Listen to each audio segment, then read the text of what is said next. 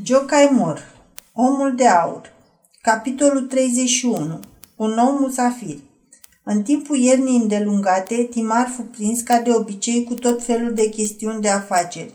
Cel puțin, afaceriștii bogați așa le numesc între ei, chestiuni de afaceri. Domnul Leveting început să se obișnuiască cu situația sa. Oricum, o avere imensă oferă foarte frumoase visuri. Se plimbă deci multă vreme prin Viena și luă parte la petrecerile marilor bancheri. A avut de văzut multe exemple demne de urmat. Cine ajunge să fie stăpânul milioanelor, ei bine, își poate permite că atunci când intră într-un magazin de bijuterii pentru a cumpăra cadouri de anul nou, să ia chiar câte două bucăți din fiecare, pentru că, ei, omul trebuie să bucure două inimi, pe de o parte, inima femeii care îl așteaptă acasă și primește musafirii când domnia sa dă serate, iar pe de altă parte a femeii care dansează sau cântă, dar care oricum pretinde o casă luxoasă, tresură, princiară, bijuterii și dantele. Timar a avut cinstea să fie invitat și la seratele date de către partenerii săi de afaceri în casele lor, serate la care cu coane serioase stoarnă ceaiul întrebându-te de familia rămasă acasă, dar fui invitat și la acele serate, serate de alt soi, unde o adunătură de cucoane cu principii can libere beau șampanie cu nesat și unde toată lumea îl scodește pe bunul domn Leveting dacă nu cumva are vreo cunoștință la operă. La aceste aluzii, bietul timar se roșește tot, lucru care îi face pe cei prezenți să râdă în hohote. Ei, da, de unde? Domnule Ventic este modelul soților ideal, exclamă plin de seriozitate unul dintre bogătași. Păi crești și eu, se repede altul. Cu o nevastă atât de minunată și de spirituală, fără pereche în toată Viena, e ușor să fiu un soț credincios. Aș, o fi zgârcit, se strâmbă al treilea în spatele lor. Îl apucă leșinul când face socoteala câți bani l-ar costa să țină un animal atât de valoros care se hrănește cu mătăsuri și dantele. Alții invitați șotesc între ei și, și își împărtășesc unul altuia pe furiș o taină, ci că Timar ar face parte din categoria bărbaților nefericiți, a căror inimă rămâne veșnic rece. Cine nu crede să încerce – dar zadarnic își dau osteneala acele doamne frumoase și sentimentale pentru care a face o cucerire înseamnă și știință și artă. Timar nu se lasă ademenit și nu capitulează în fața niciunui farmec. Rămâne nepăsător. E un model de soț credincios, strigă cei încântați de Timar. Ba, nu e om de viață, murmură de făimătorii. Timar însă tace și se gândește la Noemi. Ce mult timp s-a scurs. Să nu vezi șase luni încheiate și totuși în fiecare zi să te gândești la ea. Iar din tot ce gândești să nu poți spune nimănui nimic. Uneori se trezește la un pas de a-și da în vilea gândurile. Stând la masă îi vine să spună, uite, Mary la fel ca astea crește și pe insula unde locuiește Noemi. Când privirea Timei trădează suferința din pricina durerilor de cap, e gata-gata să-i scapă. Vezi, Noemi, îi trecea durerea de cap dacă îi punea mâna pe frunte iar când o vede pe favorita Timei, pisicuța aceea albă, îi stă pe buze să o întrebe. Ei, Narcisa, unde ți-ai lăsat stăpâna? Dar trebuie să fie foarte atent. În casa lui se află o făptură care nu se mulțumește să o urmărească numai pe Timea, ci îl urmărește și pe el.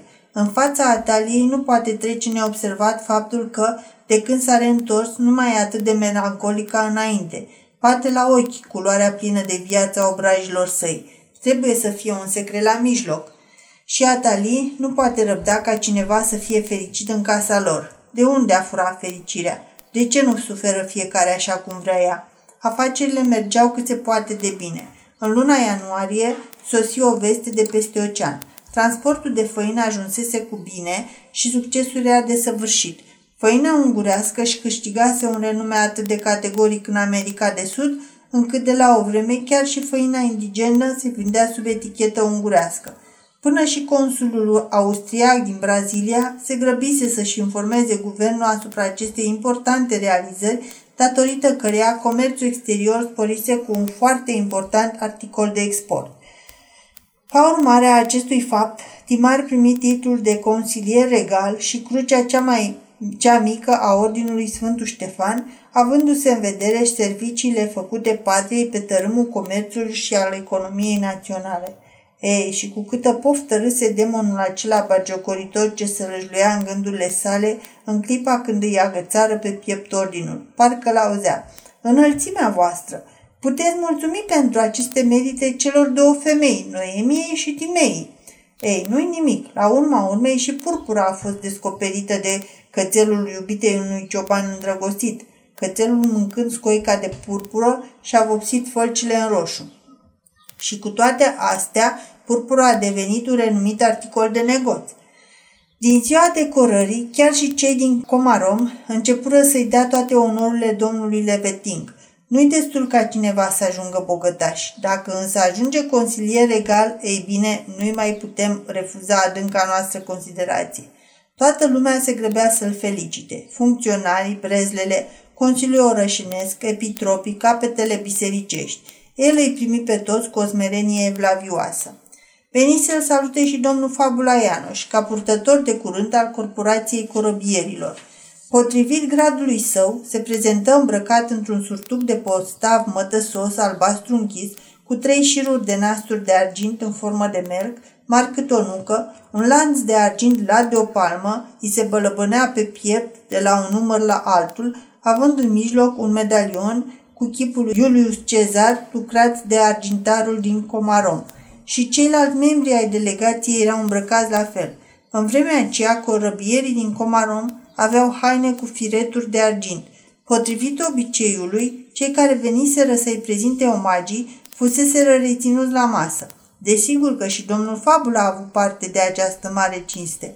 Domnul Fabula era un om prea sincer și prea cinstit. Îndată ce vinul îi dezlegă limba, nu putu să se stăpânească, să nu-i spună stăpânei casei că, pe cinstea lui, când o văzuse prima dată, nu și închipuise în ruptul capului că dânsa va deveni o cucoană atât de frumoasă și că o să fie nevasta domnului de Leveting. Din potrivă, mai degrabă se temuse de dânsa. Și iată cât de minunat este atotputernicul și cât de mărginit gândul omului. Așadar, totul se sfârșise cu bine. Câtă fericire era în casă! Lipsea doar atât, ca tot puternicul să asculte rugile celor care îi cereau o mare bucurie pentru domnul Leveting, pentru acest om nemărginit de bun, aceea de a-i se dărui de acolo, din cer, un nou oaspete, un micuț îngeraș. Speriat, Timare și acoperi paharul cu palma. Dacă vinul acela era atât de buclucaș, încât din cauza lui omul mărturisea tot ce îi trecea prin cap, ei bine, el nu să mai soarbă nicio picătură. Ceva ca o presimțire îl străfulgeră. O rugăciune ca asta s-ar putea împlini pe neașteptate. Domnul Fabula nu găsi însă îndestulătoare urarea sa și ținu cu tot din adinsul să dea și ceva sfaturi practice. Apoi, cei drept, domnia sa, domnul Leveting, prea trudește amarnic. N-are însă niciun rost să se omoare cu firea. Omul trăiește doar o singură dată și la drept vorbind, pentru ce, Doamne iartă-mă, trăiește? Eu unul zic zău, n-aș lăsa singură vreme îndelungată o nevastă atât de drăgălașă și frumoasă. Dar ce să-i faci dacă Domnului iar călcâiele? În fiecare clipă își bate capul cu alte afacere și ține morții să fie de față peste tot. Nici vorbă că rezultatul se și vede îndată. Cui ar fi trăznit prin minte să trimită făină din Ungaria taman în Brazilia? Și de ce să mint? Când am auzit de gândul ăsta, Cer dinainte răbdare că nu-mi cunosc lungul nasului, dar zău că nu pot să tac. Mi-am zis în gând, să știi că s-a țignit stăpânul dacă, așa cum se spune, o să trimită făina taman în partea elaltă a pământului. Nu de alta, dar toată făina o să se facă pap până acolo, unde pâinea crește în păduri pe copaci de aia mari, iar pe ei mici de bună seamă cresc chifle. Și ante uită ce a ieșit, ce izbândă. De, ce drept, izbânda vine, că n-are încotro dacă omul se străduiește el însuși pentru ea.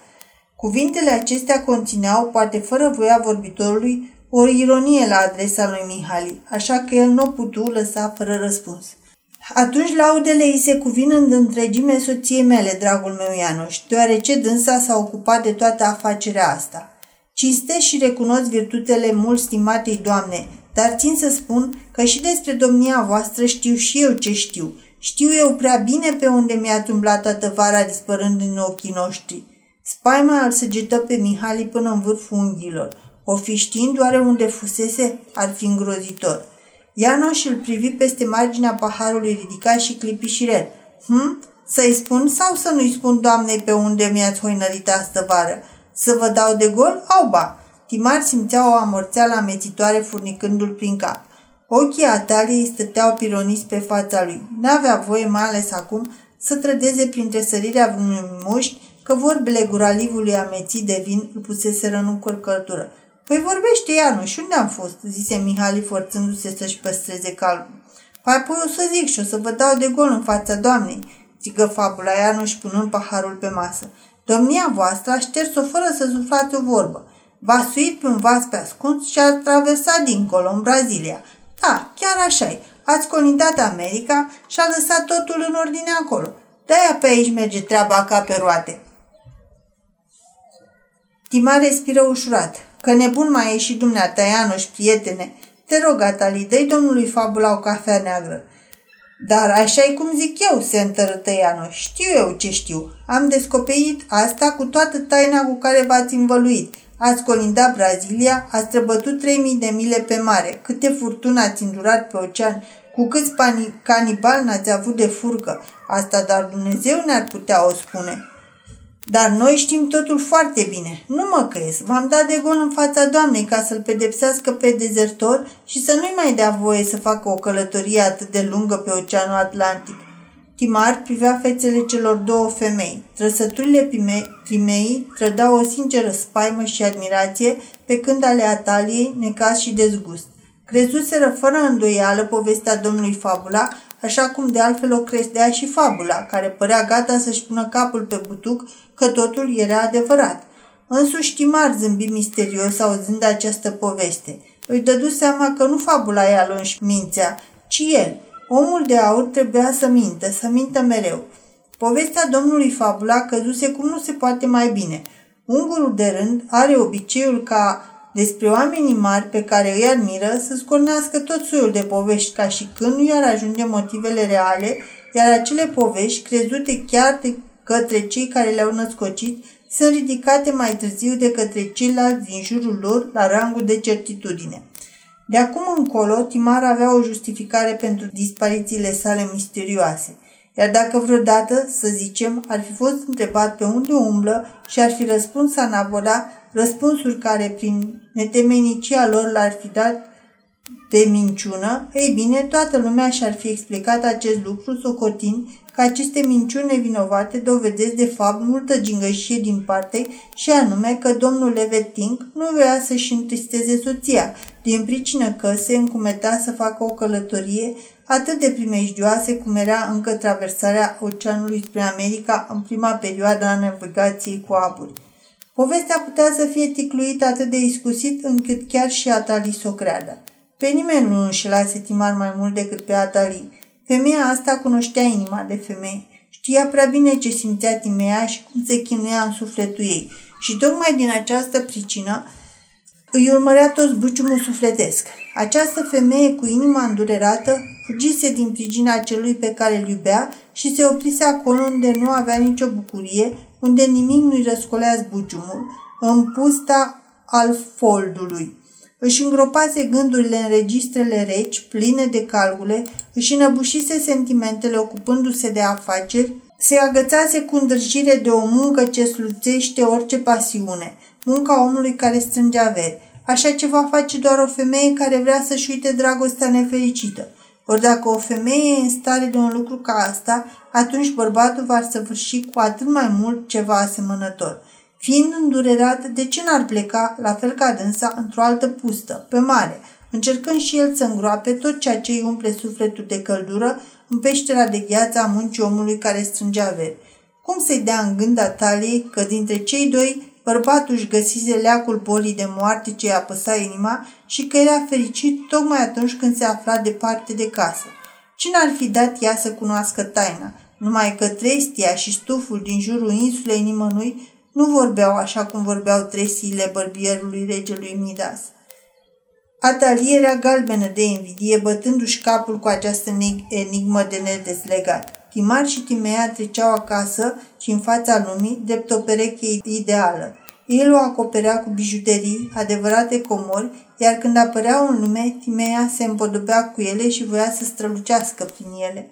Ce poate să facă mai evidentă dragostea soțului decât diamantele soției? Dar Atali se adâncea tot mai mult în gânduri. Oare Timar și Timea făceau parte din categoria acelor oameni pentru care dragostea înseamnă a da și a primi diamante? Oare pe lumea asta există oameni care știu să fie fericiți fără să iubească?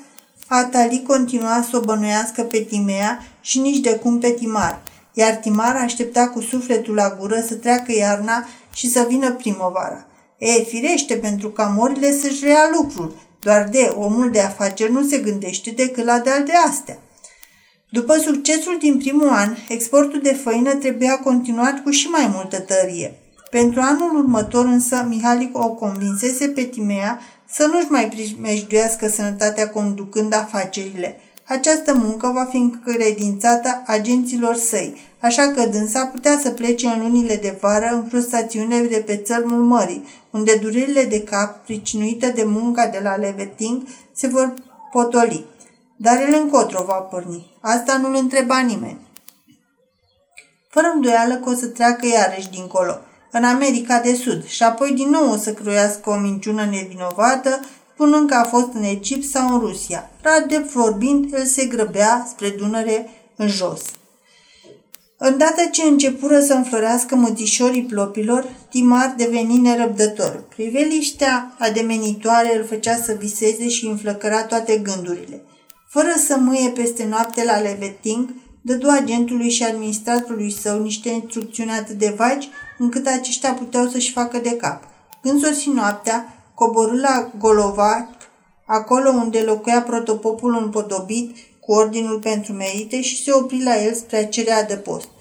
Se noptase de-a binelea când ajunse la casa protopopului. Intră prin bucătărie, unde la un foc strajnic ațățat frigea și fierbea o femeie tânără și drăguță, în timp ce în odaie, acolo unde îl găsi pe vașnicul Sihastru, masa era pusă pentru două persoane. Preacuviosul îl primi foarte prietenos pe înaltul său aspete și se grăbi numai decât să-l felicite pentru decorația pe care o primise. Apoi ceru să-i fie îngăduită a merge puțin la bucătărie pentru a da poruncile cuvenite cu privire la dragul și vrednicul său Mustafir. Asta fiindcă noi, ca să zic așa, nu trăim pe picior mare. Noi? întrebă Timar glumind. Ei, ei, ei, se glizi călugărul amenințându-și oaspetele cu degetul. Nu fi chiar atât de răutăcios. Gazda dădu poruncile se întoarse. Aduse un vin bun de zerem și în așteptarea cinei care se pregătea, începu să-l îndemne să bea. După fiecare pahar, îl amenința însă cu degetul. Voia parcă să-l muste pentru un gând ce-l citea pe fața lui Timar. Ei, ei, lumea e atât de rea, din nimica te vorbește de rău. Măcar că omul nu nici butuc, nici stană de piatră, nici ușă de biserică. Timar se scuză, arătând că nu rostise niciun cuvânt prin care să susțină contrarul, dar gazda continuă să clatine din cap și cu fiecare pahar băut în timpul cinei, băut zdravă între tot, deveni parcă tot mai vorbăreț. Cina îndelungată și gustoasă fu servită de femeiușca aceea frumușică și tânără, dar de câte ori Timar o privea cu coada ochiului, de atâtea ori gazda l amenința și amintea că oamenii zrăi. Păi la urma urmei să-mi arate cineva, în Biblie unde să scris că gurile rele au dreptate. Timar n-ar fi încercat să facă acest lucru nici chiar pentru un episcopat. N-a fost oare Abraham cel mai respectat și cel mai demn de cinste patriar din lume? N-a fost el pentru Sara lui un soț model? Ea spune. Și totuși nu e așa, a ajuns până la noi povestea cu Hagar. Și vezi, cu toate astea, Abraham a fost un sfânt. Mihali în cuvință. Sau să luăm pe patriarhul Iacob. Mai întâi a luat-o de nevastă pe Lea. Apoi se îndrăgostește de Rachel și o ia și pe ea de nevastă și cui să-i treacă prin minte să-l dea în judecată pentru bigamie, dar să mergem mai departe, să-l vedem pe Sfântul Rege David. Câte neveste a avut? Șase. Și toate odată. Dar nu i-au ajuns nici șase. A, despăr- a despărțit-o pe Mical de Paltiel și a luat-o și pe asta. Apoi a căzut cu tronc Betșebea, care era căsătorită. Atunci îl pune pe uria să-i omoare bărbatul, ia femeia și astfel pune mâna pe toată moștenirea. Și cu toate astea, 150 de psalmi cântă că a fost un sfânt. Dar înțeleptul Solomon Ăsta a ținut 400 de neveste. Și acum, unde e omul care să dorească a fi mai înțelept, mai înțelept decât înțeleptul Solomon și mai sfânt decât Sfântul David? Sihastru cu inima bună nu bănuia nicio clipă că în clipele acelea dădea musafirului său bilet de liberă trecere cu care acesta putea să traverseze Dunărea. Timar nu mai avea decât o jumătate de zi de mers până să ajungă la Noemi. Trecuse o jumătate de ani de când nu mai văzuse. Se gândea necontenit și vedea Eva clipa revederii. Dorințe arzătoare îl urmăreau și în ceasurile de veche și în somn. Abia așteptă zorile. Se sculă înainte de a se crăpa de ziua, își luă arma la umăr, geanta de vânătoare și, neîndurându-se să aștepte să se trezească și ospitaliera sa gazdă, părăsi casa protopopului, fără a-și lua rămas bun, grăbindu-se spre zăvoaiele de pe malul Dunării. Ce bună-i Dunărea călărgește an de an acele zăvoaie, lăsând hăt departe vechiul mal, căci odată cu malul părăsit rămân în urmă și pichetele grănicerești, împlântate acolo cu 25 de ani mai înainte. Un om care vrea să treacă Dunărea fără pașaport găsește în noua pădurice un stat prietenos și neutru. Timar trimisese mai de mult noul său Sandolin la cunoscuta colibă pescărească, iar până acolo obișnuia să meargă pe jos. Îl găsi și apoi o porni spre stuf. Sandolinul uneca pe apă ca un morun și dacă zbura atât de repede, ei bine, el n-avea nicio vină. Era în aprilie și primăvara timpurie făcuse ca pomii să înverzească și să înflorească pe insula Ostrova. Ori, tocmai din cauza asta, priveliștea de dincolo de Ostrova îl umplu de amărăciune. Insula nimănui se arăta fără urmă de verdeață, de parcă totul ar fi fost ars. Cu cât se apropia mai mult, cu atât putea să vadă mai limpede. În piarta, partea dinspre miază noapte, toți pomii aveau o culoare arămie. Sandolinul înainta grăbit printre trestii. Când ajunse la mal, Mihali văzut dezlușit că acolo se uscase un pâlc întreg de pomi. Erau nucii, pomii cei mai dragi ai Terezei. Se uscaseră toți, până la unul. Această priveliște îl mâhni. Cu un an în urmă, pe aceeași vreme, îl întâmpinase aici o pădure înfloritoare și tufișuri de trandafiri înfloriți, pe când acum îl primea o pădure uscată. Nu era semn bun. Porni mai departe, așteptând din clipă în clipă să audă lătratul de bun venit al almirei, dar nu auzi nimic. Cuprins de îngrijorare, continua să meargă adâncit în gânduri. Cărările erau prăginite, pline de frunziși căzute cu toamnă și parcă nici păsările nu mai cântau. Când ajunse în apropierea colibei, simți o strângere de inimă. Ce se alesese oare de locuitorii ei? Doar se putuseră întâmpla multe într-un răstimp atât de lung. Cine știe dacă nu mântuiseră și rămăseseră și neîngropați. Vreme de o jumătate de ani, ele avusese treburi în altă parte. Să aranjeze chestiuni de stat, să strălucească alături de o nevastă frumoasă, să strângă grămezi de bani. În tot acest timp, doar cerul îi păzise pe locuitorii insulei, dacă, bineînțeles, avusese poftă să-i păzească. Când păjie în pridvor, ușa se deschise și în prag se arătă Tereza. La început îl învădui într-o privire posomorâtă. Pe chipul ei se citea spaima, apoi trăsăturile ei se destinseră într-un zâmbet amar. Ah, ai sosit!" exclamă ea, grăbindu-se să-i strângă mâna și îndată vrut să știe din ce pricină venise cu înfățișarea aceea atât de muhurâtă. Ce s-a întâmplat pe aici?" se grăbite marș să afle. Nimic, răspunse Tereza cu un zâmbet blând. M-am întristat că s-au uscat nucii, rosti Mihali, vrând să justifice mâhnirea pe care Tereza i-o citise pe chip.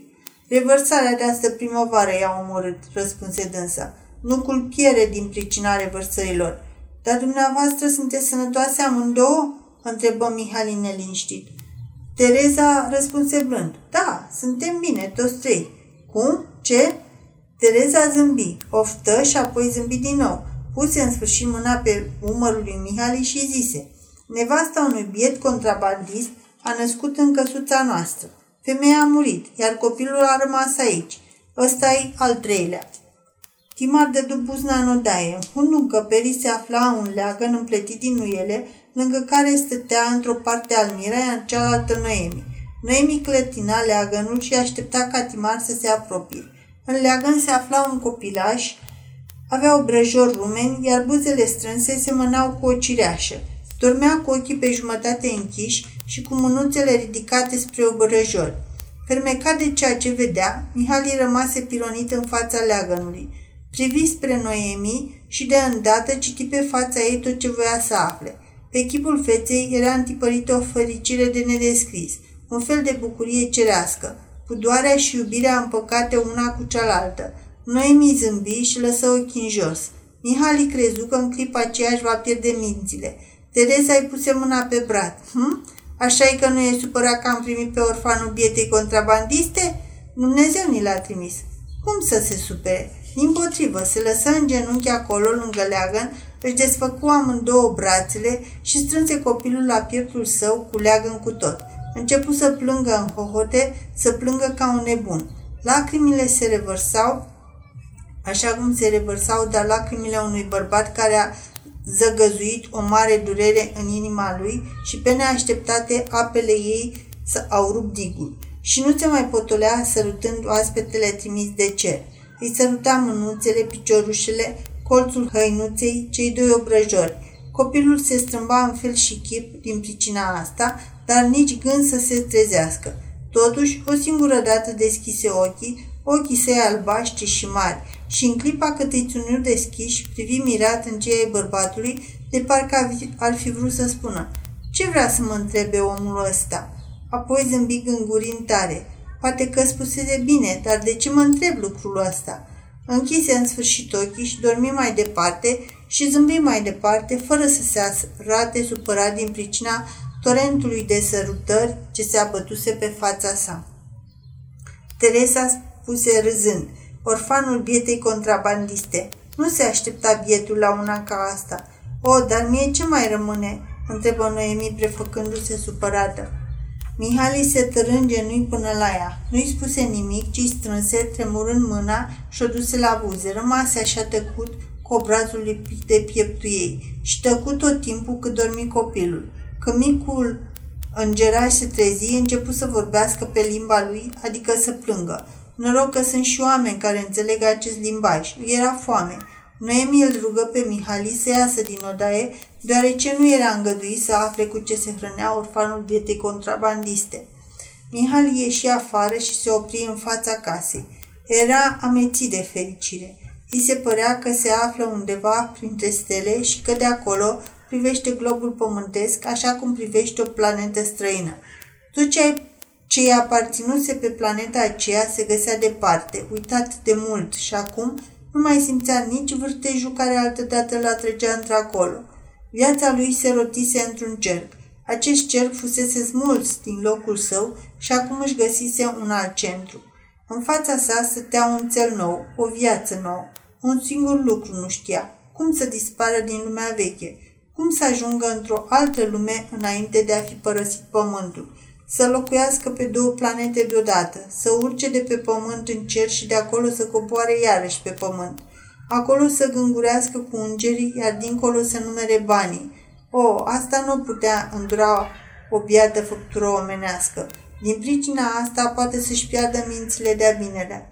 Nu degeaba îi se spune îngeraș copilului mic. Angelos înseamnă trimis, trimisul unei alte lumi, o lume a cărei necunoscută influență magnetică iradiază de pe chipul și din ochii copilului spre cei care privesc pe acest trimis. În ochii lui tremură uneori raze limpezi și albastre care au puteri de vraje care pot grăi. Coloritul lor piere atunci când buzele copilului încep să rostească primele cuvinte. Asemenea raze, neasemuite de limpezi, pot fi văzute numai în ochii unui copil. Oh, câte ceasuri în șir privi Mihali fascinat aceste iradiere albastre când, întinzând o piele de capră pe iarbă și culcând copilul, se culca și el alături și după ce rupea câte o floare pe care o dădea, o dorea micuțul, îi urmărea jocul. Uite, e o floare, îi zicea întinzându-i o.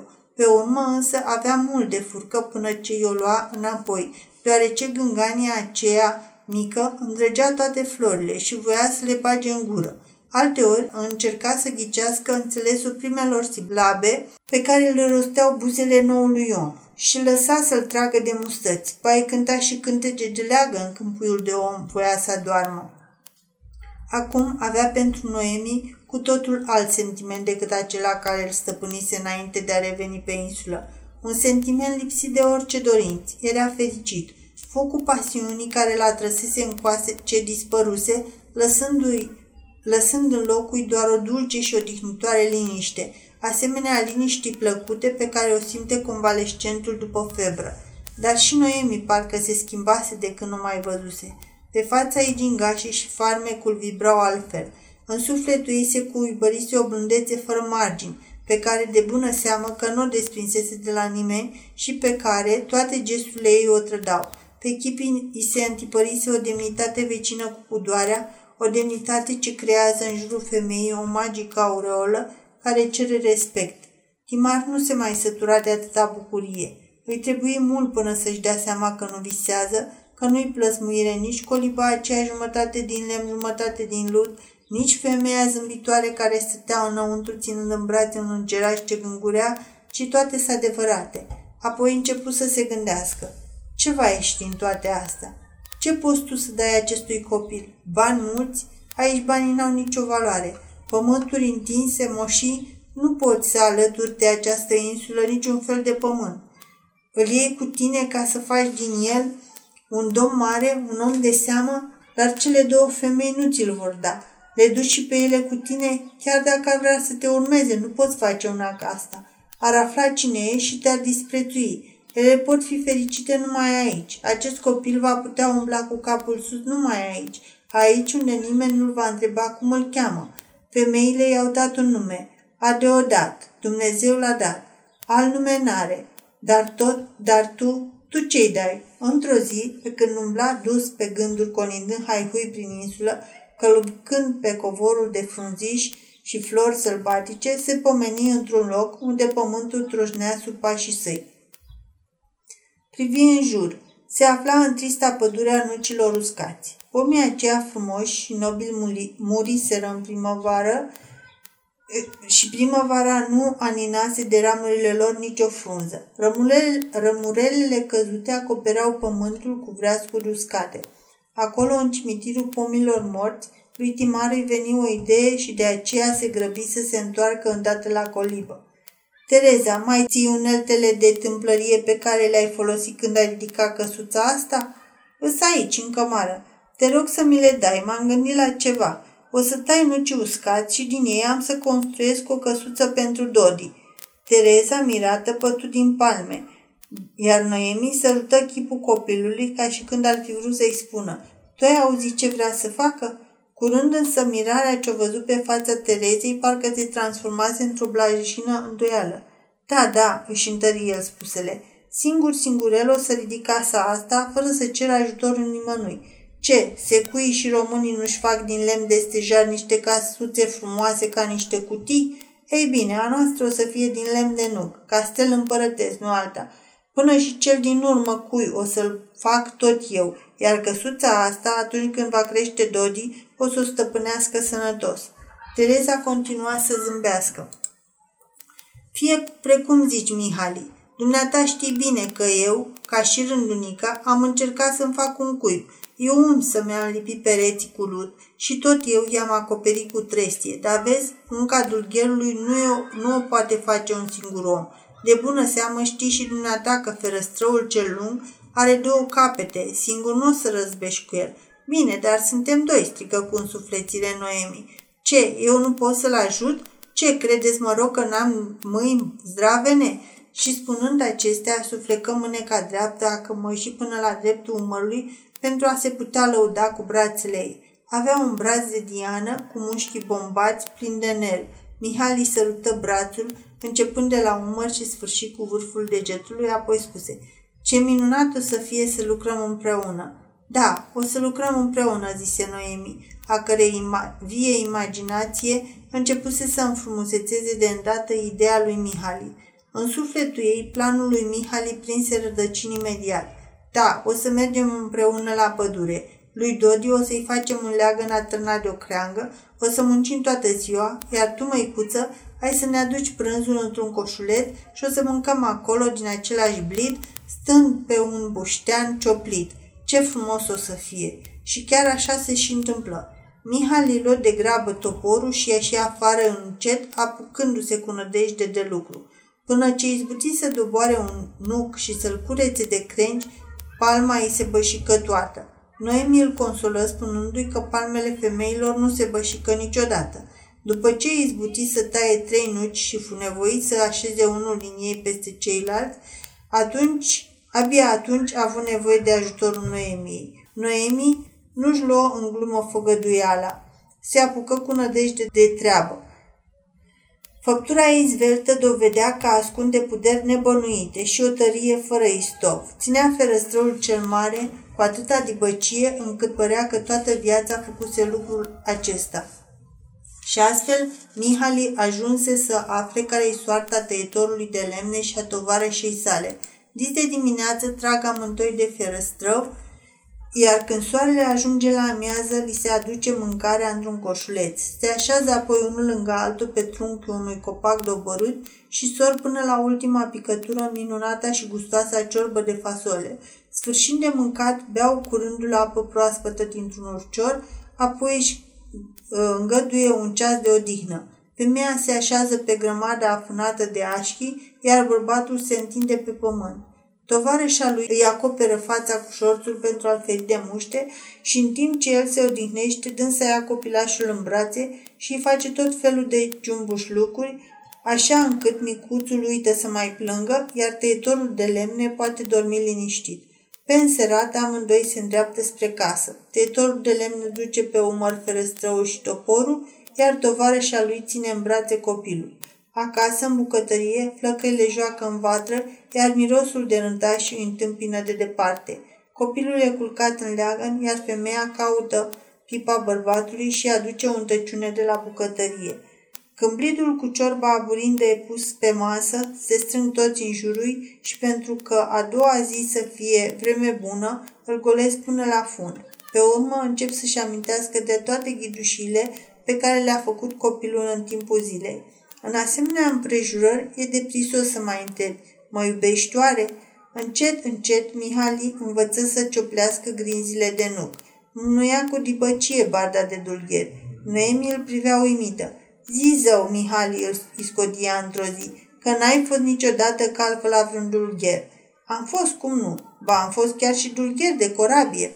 Atunci spune drept, cum de-ai ajuns, domn, atât de mare, că în timpul verii poți să-ți lași în paragină meseria și să-ți petreci vremea în altă parte. Că de, acum ești domn la tine acasă, nu-ți poruncește nimeni, așa-i? Ei, o să-ți povestesc odată și odată, se grăbi să răspundă Mihali. Uită însă să-i povestească prin ce minune devenise domn atât de mare, încât putea să stea acolo în timpul verii chiar săptămâni de-a rândul și să taie lemne. În schimb, deoarece conidase pământul lung și larg, îi vorbea Noemiei despre călătoriile sale pline de peripeții, înșirându-i câte și mai câte, era foarte preocupat să nu scape nicio vorbă despre viața lui din ultimul timp. Când Noemi cerca să-l scodească, Timar știa să scape făcându-și de lucru. Iar când se culca, apoi atunci putea să fie întrebat mult și bine, așa cum obișnuiesc femeile să-și scotească bărbatul, știind că n-are cum să mai scape de gura lor. Noroc că Providența a dat și bărbatului o armă de apărare împotriva acestui rău obicei femeiesc. Dacă s-a culcat, apoi doarme buștean, scăpând în felul acesta de orice întrebări. Stând vreme îndelungată pe insula fără nume, Timar ajunse încet încet să-și dea seama că insula nu era chiar atât de necunoscută celorlalți oameni pe cât crezuse el la început. Oamenii care aparțineau unei anumite clase sociale îi cunoșteau existența, dar nimeni nu dădea în vileag, iar oamenii aceia erau sălbaticii civilizației. Status extrastatul, stat în afara statului. La hotarele sale se opreau legile societății și rânduielile bisericii. Acești oameni se cuibărise în regiunile mărginașe ale Ungariei și Serbiei de-a lungul hotarului dintre cele două țări. Natura le venise într-ajutor. Găsiseră aici un străvechi fluviu nedirijat ce formează insule năpătite de stuf și are malurile galonate cât vezi cu ochii de codri bătrân cu copaci ce se prevădesc drept în albia fluviului. Aici se putea mișca în voie, șosele construite se găseau la mare distanță una de alta, satele împrăștiate și rare, iar de vreun oraș mare prin apropiere nici vorbă. La suprafață, disciplină militară, de desubt, libertate strămoșească. Misiunea populației de neînțeles. O instituție al cărei rost a dispărut de secole, paza hotarului, împotriva cui dușmanul, turcul, au dispărut de mult în depărtare. Ce să mai facă cu armele? Să împiedice contrabandiștii? Păi tocmai de aceea contrabanda alcătuia o adevărată îndelenicire ce sta la baza vieților sociale. Era organizată, avea școală proprie, cârmuire secretă, stat în afara statului. Timar se oprea deseori mirat, găsind o barcă sau o luntre nepăzită de nimeni și vârâtă la adăpost prin tufișurile de sălci de pe malul insulei. Dacă trecea peste câteva ceasuri prin acel loc, luntrea nu se mai afla acolo. Uneori, printre răchite, găsea baloturi întregi cu mărfuri și acestea dispăreau până să se întoarcă el din nou. Dar toți acei oameni misterioși, care și aleseseră insula drept loc de popas, se vede treaba că din adins ocoleau împrejurimile colibei. Veneau și plecau fără să facă potecă prin iarbă. Uneori, totuși, se abăteau pe la colibă și atunci întrebau de Tereza. Când Almira dădea alarma vestind că se apropie un străin, Timar își întrerupea lucrul, pornea grăbit spre casă și se retrăgea tocmai în odaia din fund. Niciunui străin nu era îngăduit să-l vadă. Își lăsase barbă, așa că își mai schimbase oarecum înfățișarea. Totuși, se temea ca nu cumva să-l recunoască vreun om care îl mai văzuse în lume. Visitatorii o căutau pe Tereza atunci când dădeau de vreun necaz. Asta pentru că deoseori umblau în locurile unde se alegeau cu tot felul de răni. Rărele adânci pricinuite de arme de foc. Având astfel de răni, vinovații nu se puteau arăta medicului taberei, deoarece ar fi fost supuși unui interogatoriu sever. Femeia de pe insulă cunoștea însă leacuri care vindecau vătămăturile, ceea să pună la loc oasele rupte, să lege rănile deschise și să le ungă cu un sort tămăduitoare. Regiunea aceea și mai cu seamă pe malul turcesc, ulcerațiile adânci și bubele negre erau tare răspândite. Tereza știa ca nimeni altul să le doftoricească folosind niște ierburi necunoscute, a căror puteri tămăduitoare le descoperise împinsă de nevoie. Iată de ce o căutau oamenii aceia. Iar după ce se vindecau, păzeau tainele Terezei, deoarece știau că atât doctorul taberei cât și farmacistul găseau că-i tare plăcut să prigonească pe cei ce umblă cu leacuri bobești. Fugarii aveau deseori și chestiuni litigioase între ei. Cu litigiile acelea nu se putea prezenta judecătorului. Știau prea bine că judecătorul ar fi pus la butuc și pe acuzat dor și pe acuzat. Veneau deci la femeia aceea înțeleaptă de pe insulă și arătau pricina, iar hotărârea ei o socoteau sfântă, așa că se linișteau. De cele mai multe ori la mijloc era o răzbunare. Tereza știa să împace părțile învrăjbite, iar împricinații respectau cu strictețe tratatul de pace depus în mâinile ei. Uneori, ocolind oamenii, rătăcea în coliba ei câte o ființă înfricoșătoare, o privire sălbatică, un păcătos pe care îl mustra conștiința și căruia era frică să meargă la o preot ca să-și jureze sufletul că se temea și de iad și de închisoare. Femeia de pe insulă îl vindeca și pe acela, așternea peste inima lui un balsam atât de binefăcător, conștiința îndurării divine, cât îl împăca cu sine însuși. Alteori pica în pragul colibei vreun om prigonit, lăguit de sete și de foame. Tereza nu-l întreba de unde vine și unde pleacă. Îl ospăta bine și lăsa să-și vadă de drum, odihnit și înviorat, umplându-i de saga cu merinde. O cunoșteau mulți oameni a căror religie era tăcerea și nu-i pe lume alianță secretă care să lege mai tainic pe învățăcel de maestru decât alianța care îi leagă pe aceștia de dânsa. Știau toți că la ea nu, găseau, nu găsesc bani, așa că lăcomia nu îndemna să o dușmănească. Timar își dădea seama că se afla dintr-o regiune înapoiată, că era nevoie ca secole de rândul să se depună o muncă de răspândire a noilor idei și apoi după aceea regiunea și locuitorii ei ar fi ajuns în rândul teritoriilor înglobate în haosul uriaș care se numește lume. Până atunci putea să-și vadă liniștit de cioplitul lemnelor, fără să-i fie teamă că cineva ar putea afla că Timar Mihali de Leveting, consilier regal, latifundiar și negustor milionar, cărpăcește ca dugher pe o insulă necunoscută și că atunci când își întrerupe munca istovitoare, scoate briceagul ca să facă din nuiele de salcie o umbrelă pentru o mică făptură, un copil orfan, fără tată și fără mamă, care n-are nici măcar un nume ca toți oamenii. Și câte alte bucurii avea aici, cu câte nerăbdare primdea primul cuvânt pe care copilul se străduia să rostească, tuguindu-și buzele mici și neîndemânatice pentru a nimeri să zică tată. Fără îndoială că Dodi rosti întâi și întâi tocmai acest cuvânt și rosti închipuindu-și că omul acela care îi zâmbea atât de mult nu putea fi altcineva decât propriul său tată. Cum să-i dea prin gând făpturii acelea mici că era fiul unui biet contrabandist, un biet orfan căruia îi muriseră și tatăl și mama. Cu vremea, copilul începe să înțeleagă că în viață mai dai și de necazuri.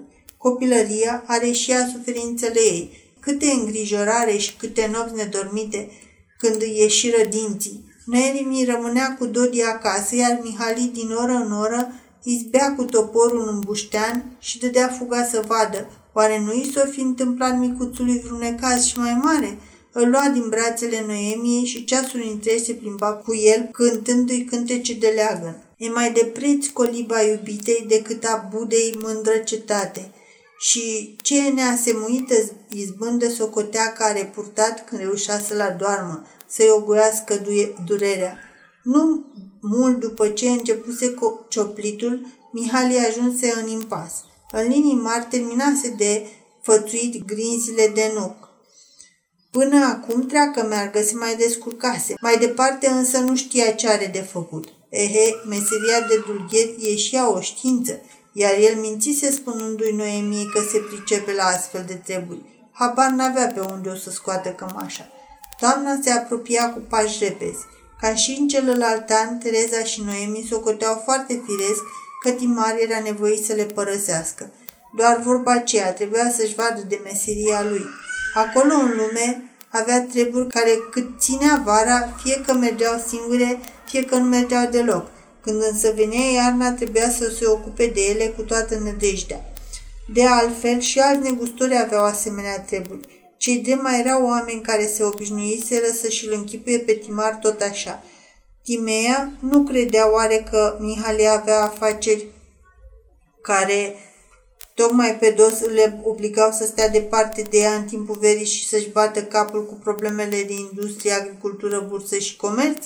Din toamnă până în primăvară o amăgea pe Timea, din primăvară până în toamnă pe Noemi.